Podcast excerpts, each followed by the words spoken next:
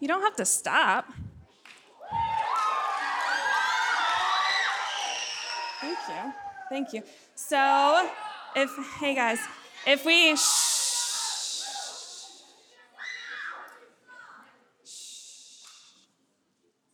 Thank you. If we haven't met, my name is Anna, if you didn't catch that from all the yelling and the screaming. I am the high school girls coordinator here at Mount Horeb, so most of my time is spent with 16 to 18 year olds. So this is quite a change up for me. Let me just say, you guys sounded amazing when you were singing and screaming a little bit.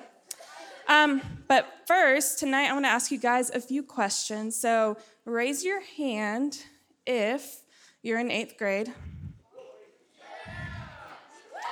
Okay. Shh. So keep your hand keep your hands up, eighth graders. Now keep your hands up if you go to Pleasant Hill Middle School. Wait, wait, wait, wait, wait, wait, wait. If you're in eighth grade at Pleasant Hill Middle School.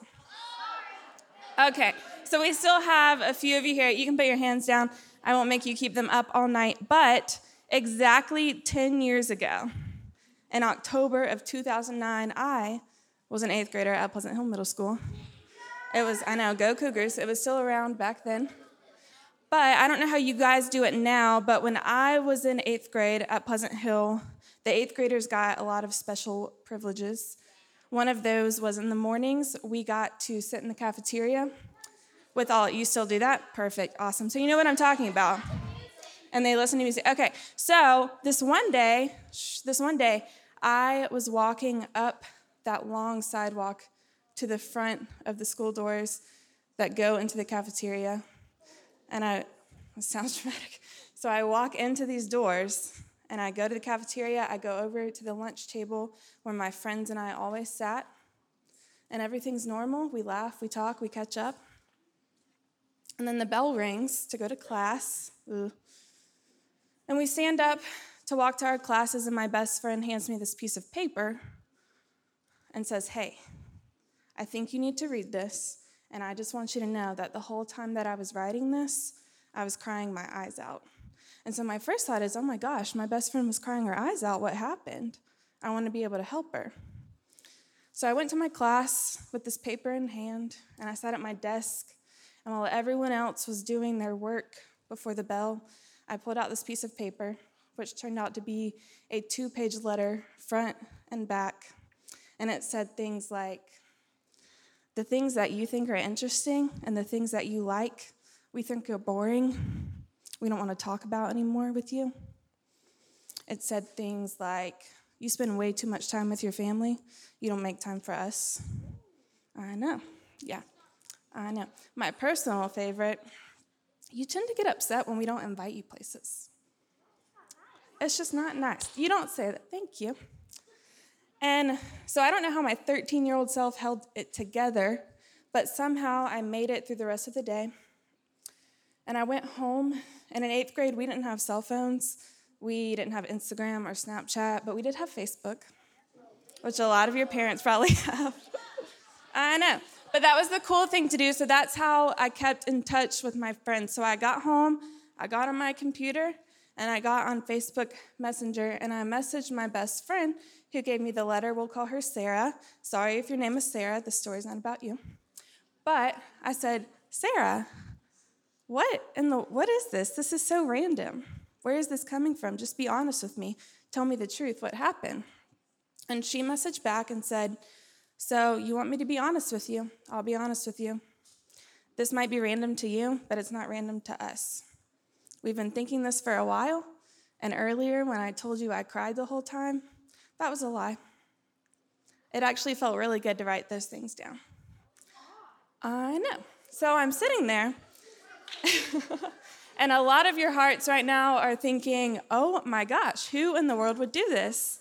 Thank you for being on my side. It's been 10 years, so I'm over it. It's okay. We don't have to go fight Sarah. It's all good.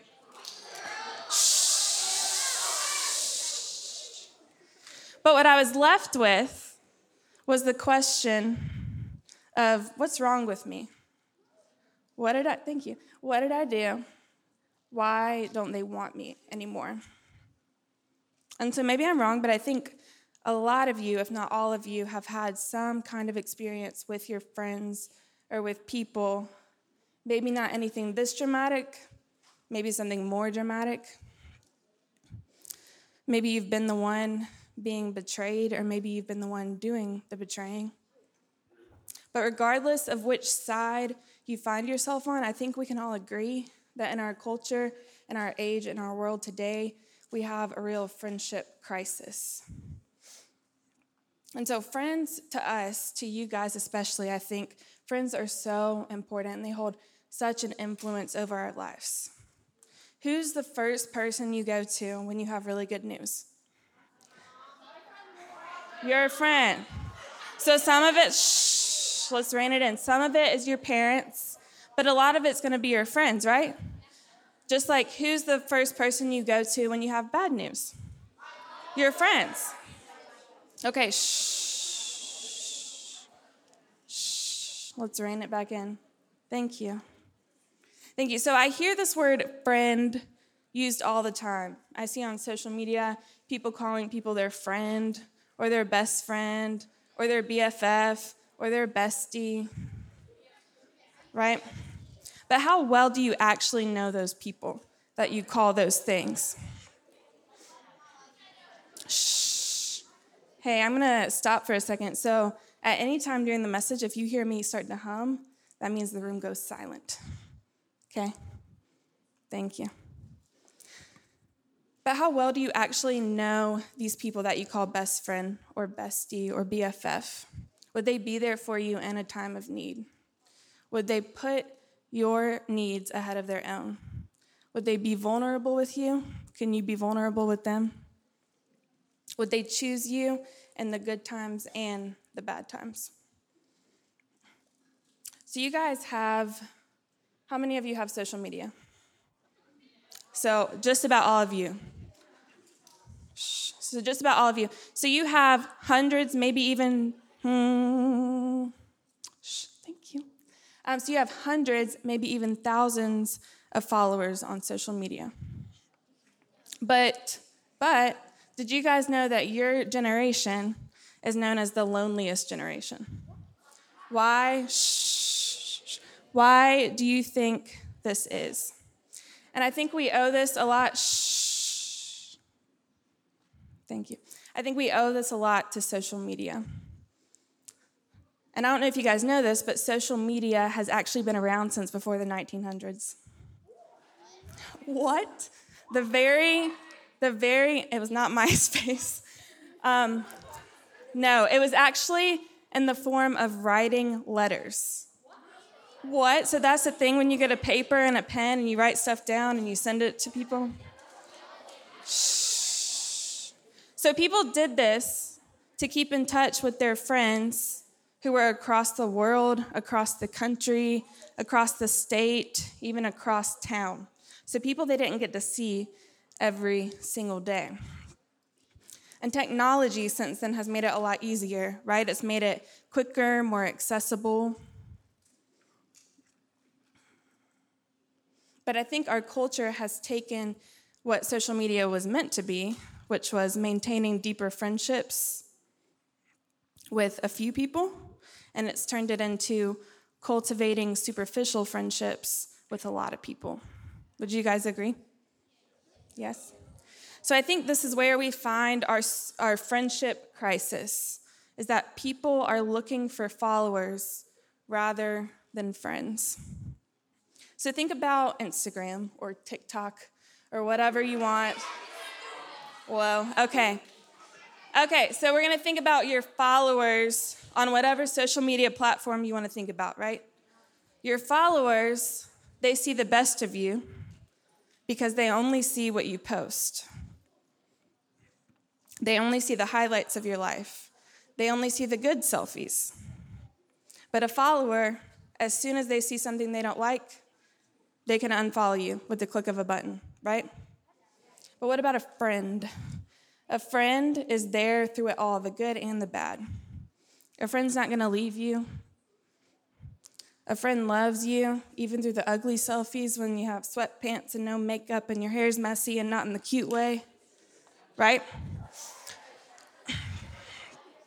But so many of you guys, if we're honest with ourselves, so many of you guys have a plethora, SAT word, it means a lot. You have a lot of followers, but you have no real friends. And I see all the time, I run our student social media. So I see all your Snapchat stories or Instagram stories. I see all that stuff.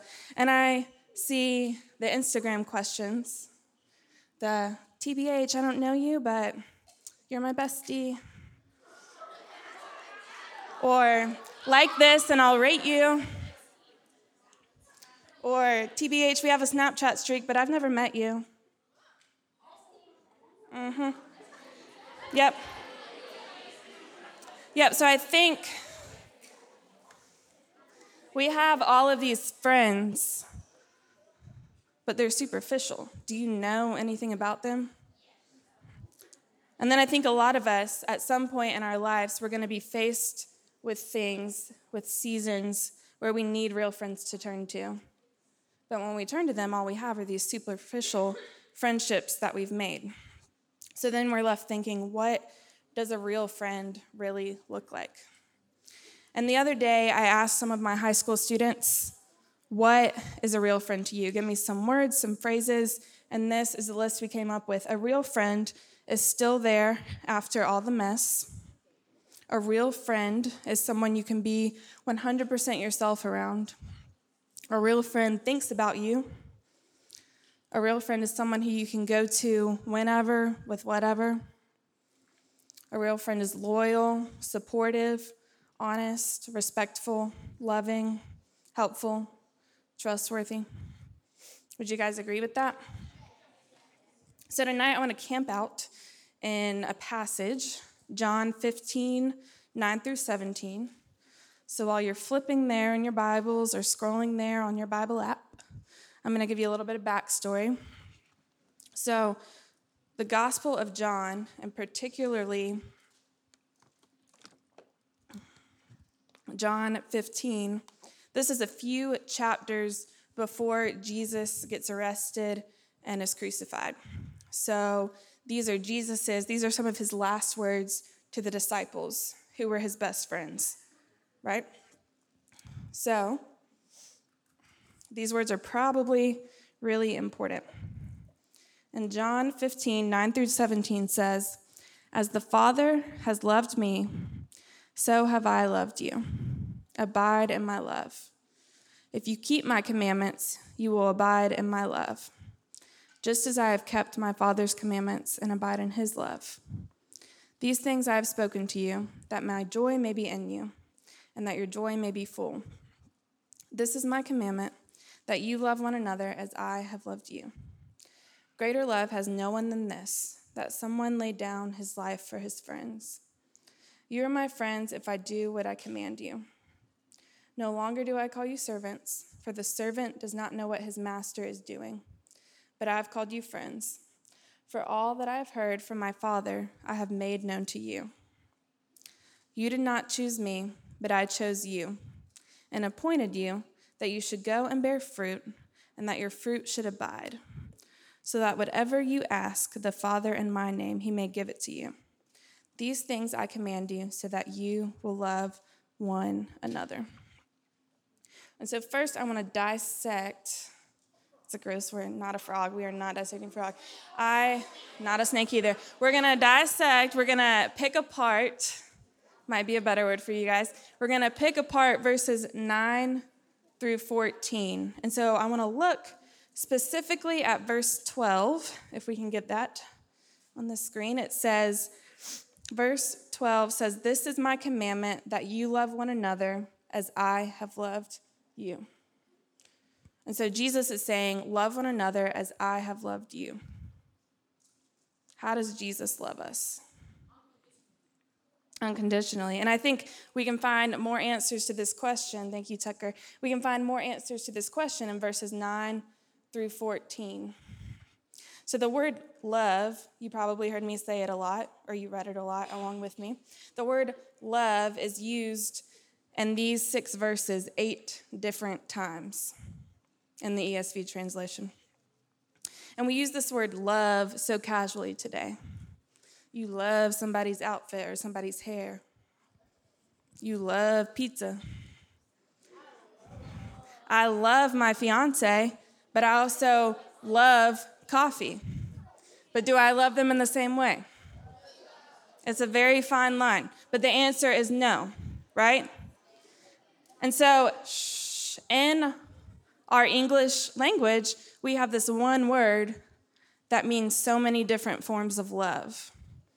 So, what kind of love is Jesus talking about here? Right? So, the Greek language, which is what the New Testament was written in, has four different words for four different types of love. So the word that Jesus is using here, in every eight times he says the word love, is agape. Someone say agape. agape. It's kind of fun to say. Shh. So, so this word agape is used 115 times in the New Testament, and eight of those times are in these six verses. So, do you think it's important? Just a little bit, yeah. So, what is agape? Agape is the highest form of love. The highest form of love anyone can show you. It is the love that God shows us, and it's also the love that God is. Agape is not just the emotion or the feeling, but it's the action that comes forth from those things. Agape love is self sacrificial. So, how does Jesus love us? I think we just answered it. But I also think Jesus answers it in verse 13 when he says, Greater love has no one than this, that someone laid down his life for his friends. Greater love has no one than this, that someone laid down his life for his friends. Do you guys know of anyone who did that for you? Jesus. Jesus did lay down his life for us. So, how do we do this? How do we do this in our friendships? How do we love self sacrificially? I think it's super simple. I think we love others and we put their needs above our own, right? Because a real friendship is sacrificial. A real friendship is sacrificial. How many of you guys love Chick fil A? Okay, hands down. Your small groupies. Okay, hands down. Shh. Okay, so when I was younger, my family and I, every single time we went on a road trip, we hit up Chick fil A before we got on the road. And so I was about 10 years old. Shh.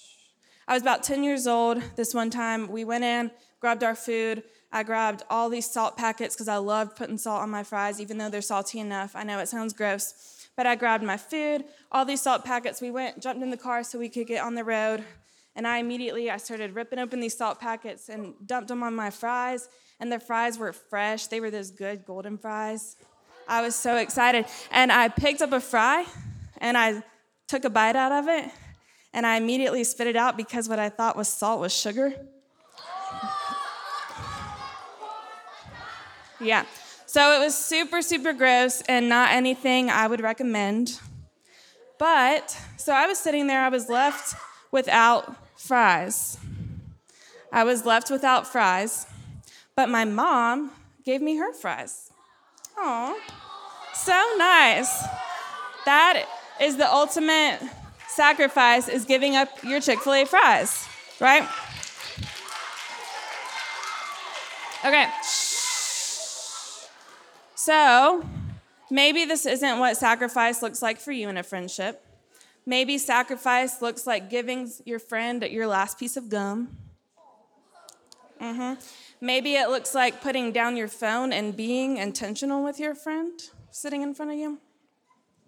Maybe it looks like going to hang out with your friend who's hurting when you'd rather be sitting on the couch in front of TV.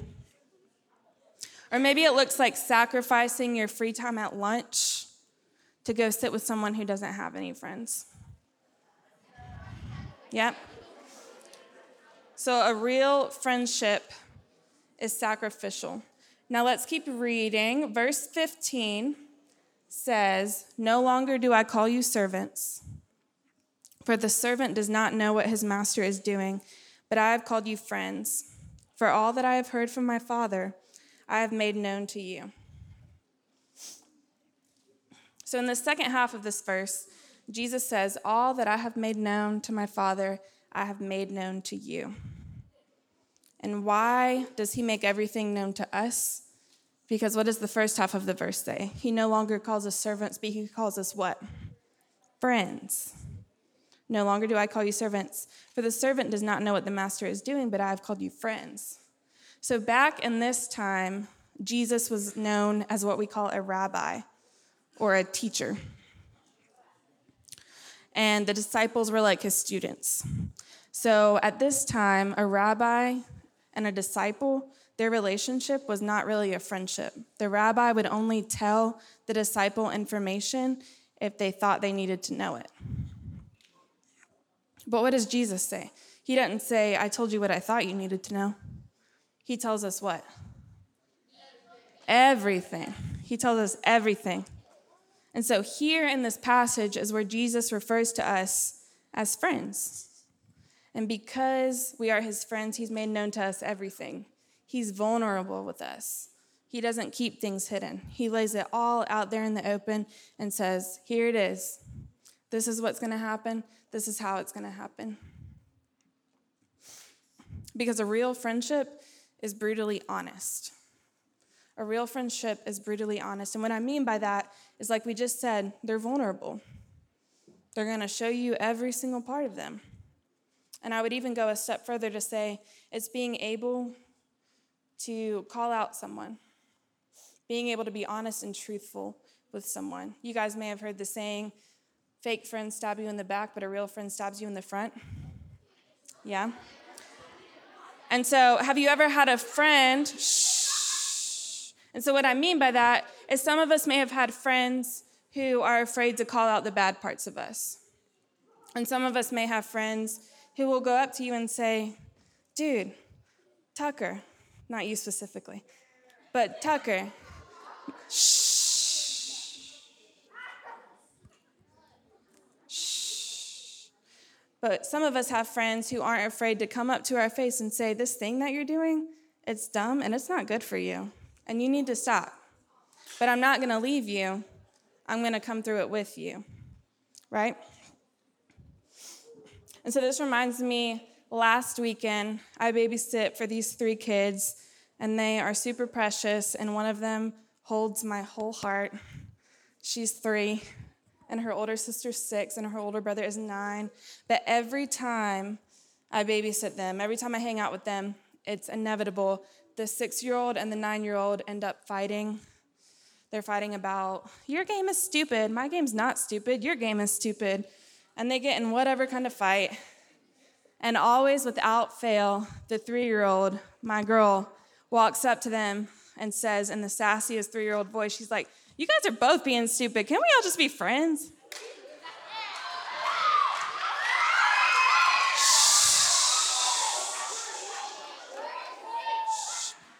And so, this is exactly what it looks like calling people out, not so you can be right, not so you can call them out and walk away, but calling them out so you can come alongside them and help them, right?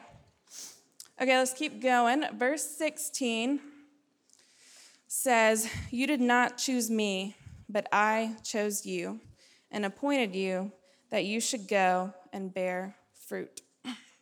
And so the first part of this I love is that Jesus chooses us. Jesus chose you.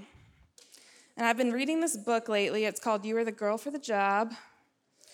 And I was reading it the other day, and I came across this one paragraph where the author, Jessica, is talking about Jesus' friendships with the disciples. And she says, I'd say he, being Jesus, was their ride or die. But not even Jesus experienced a squad or a tribe who had his back in the most important moment of his earthly life. Still, he chose them intentionally with full knowledge of who they were and how they would treat him. So I surmise this about Jesus. He may not have picked the people who made him feel the best, who cheered him on the greatest, but he surrounded himself with those who would help him bring the most glory to God. So, just like the disciples, Jesus has chosen you intentionally with full knowledge of who you are and how you're going to treat him, whether that's good or bad. He doesn't surround himself with us because we're his biggest fans. He doesn't surround himself with us because we're going to treat him the best, but he surrounds himself with us because his relationship with us glorifies God the most.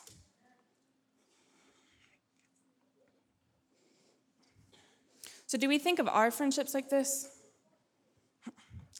Of which one glorifies God the most?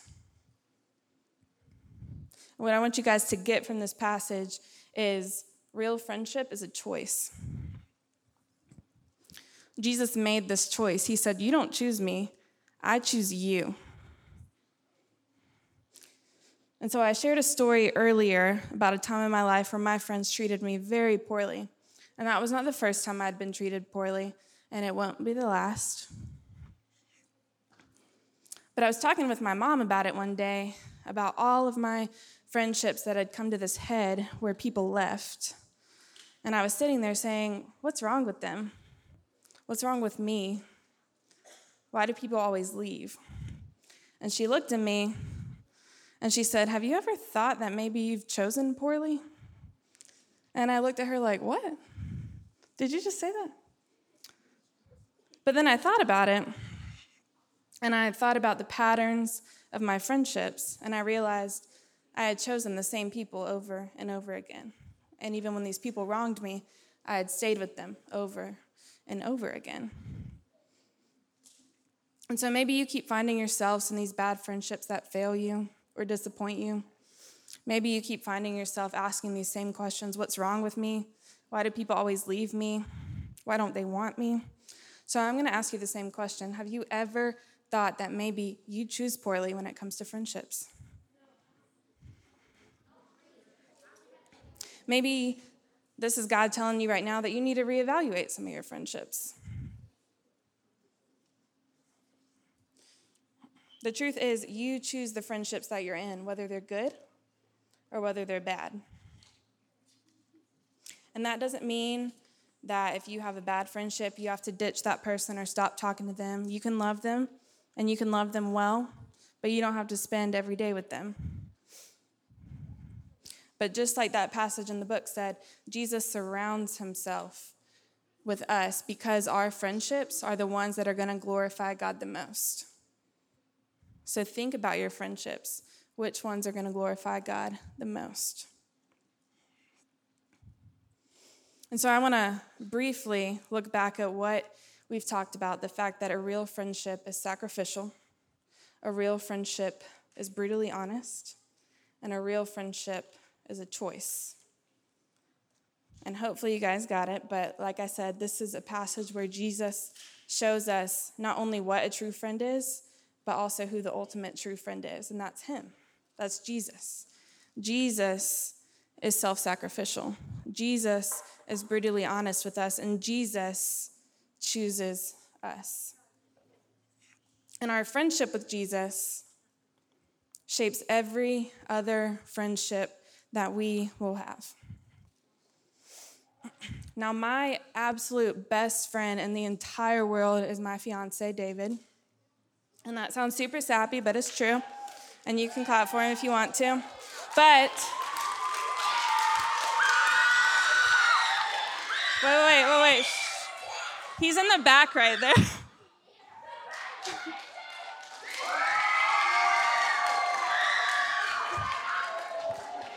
and he doesn't like attention, so that was super fun.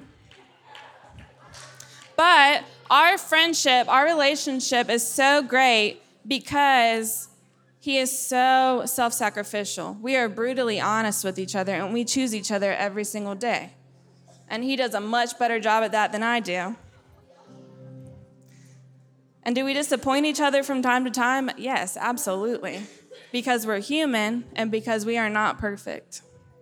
But our friendship, our relationship is strengthened because we look to Jesus and the friend he was to us. We look at the example of Jesus, how he is a friend to us, and that strengthens us to be friends to each other. And so now, I think we can respond to this message in one of two ways. I think either you're sitting there thinking, I don't have a friendship with this Jesus. I don't know what that looks like. So maybe during this next song, right there in your seat, you need to talk to him and say, Jesus, I'm reaching out, I'm accepting this friendship that you're extending to me. Or maybe a few minutes ago, God really came down and touched you and said, Hey, you need to reevaluate some of your friendships. So maybe after this, after tonight, you need to go and talk to somebody. Maybe you need to pour more into someone who needs it.